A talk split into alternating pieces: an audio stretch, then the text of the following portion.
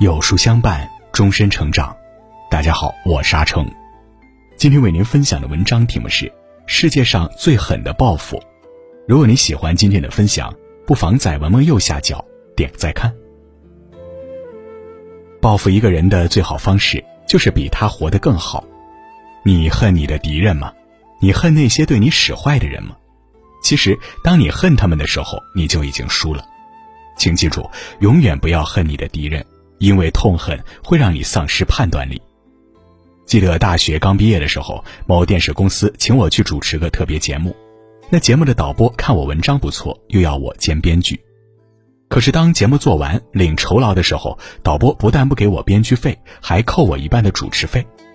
他把收据交给我说：“你签收一千六，但我只能给你八百，因为节目透支了。”我当时没吭声，照签了。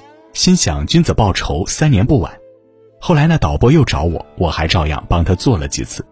最后一次他没扣我钱，变得对我很客气，因为那时我被电视公司的新闻部看上，一下子成为了电视记者兼新闻主播。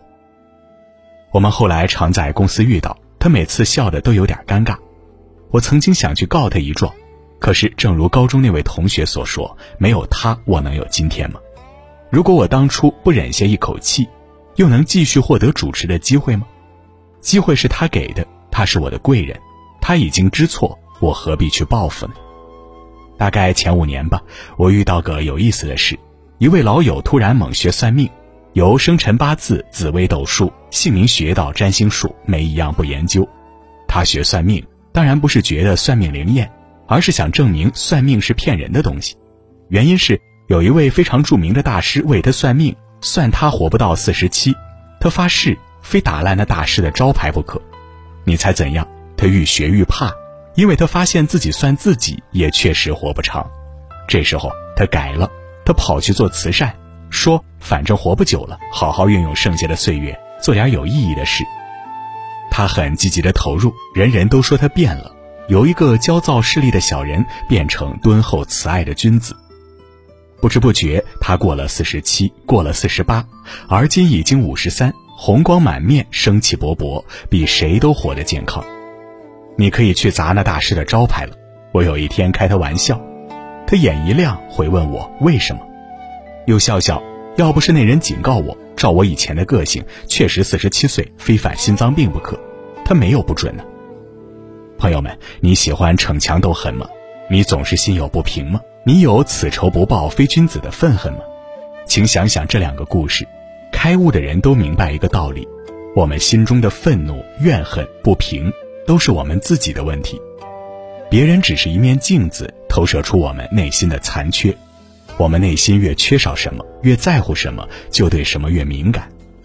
很多仇恨都是我们自己臆想出来的，都是源于我们的自卑。我们的愤怒其实是对自己无能的愤怒。你要知道，敌人、仇人都可以激发你的潜能，成为你的贵人。你也要知道，许多仇怨不平，其实问题都出在你自己。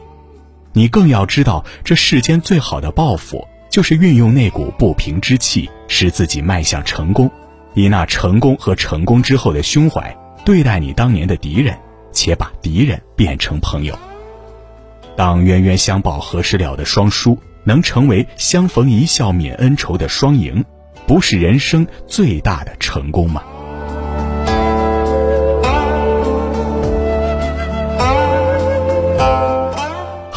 今天的文章就跟大家分享到这里。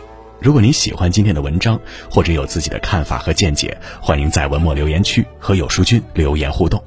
想要每天及时收听有书的暖心好文章，欢迎您在文末点亮再看。觉得有书的文章还不错，也欢迎分享到朋友圈，欢迎将有书公众号推荐给朋友们，这就是您对有书君最大的支持。我是阿成，我在山东烟台向你问好。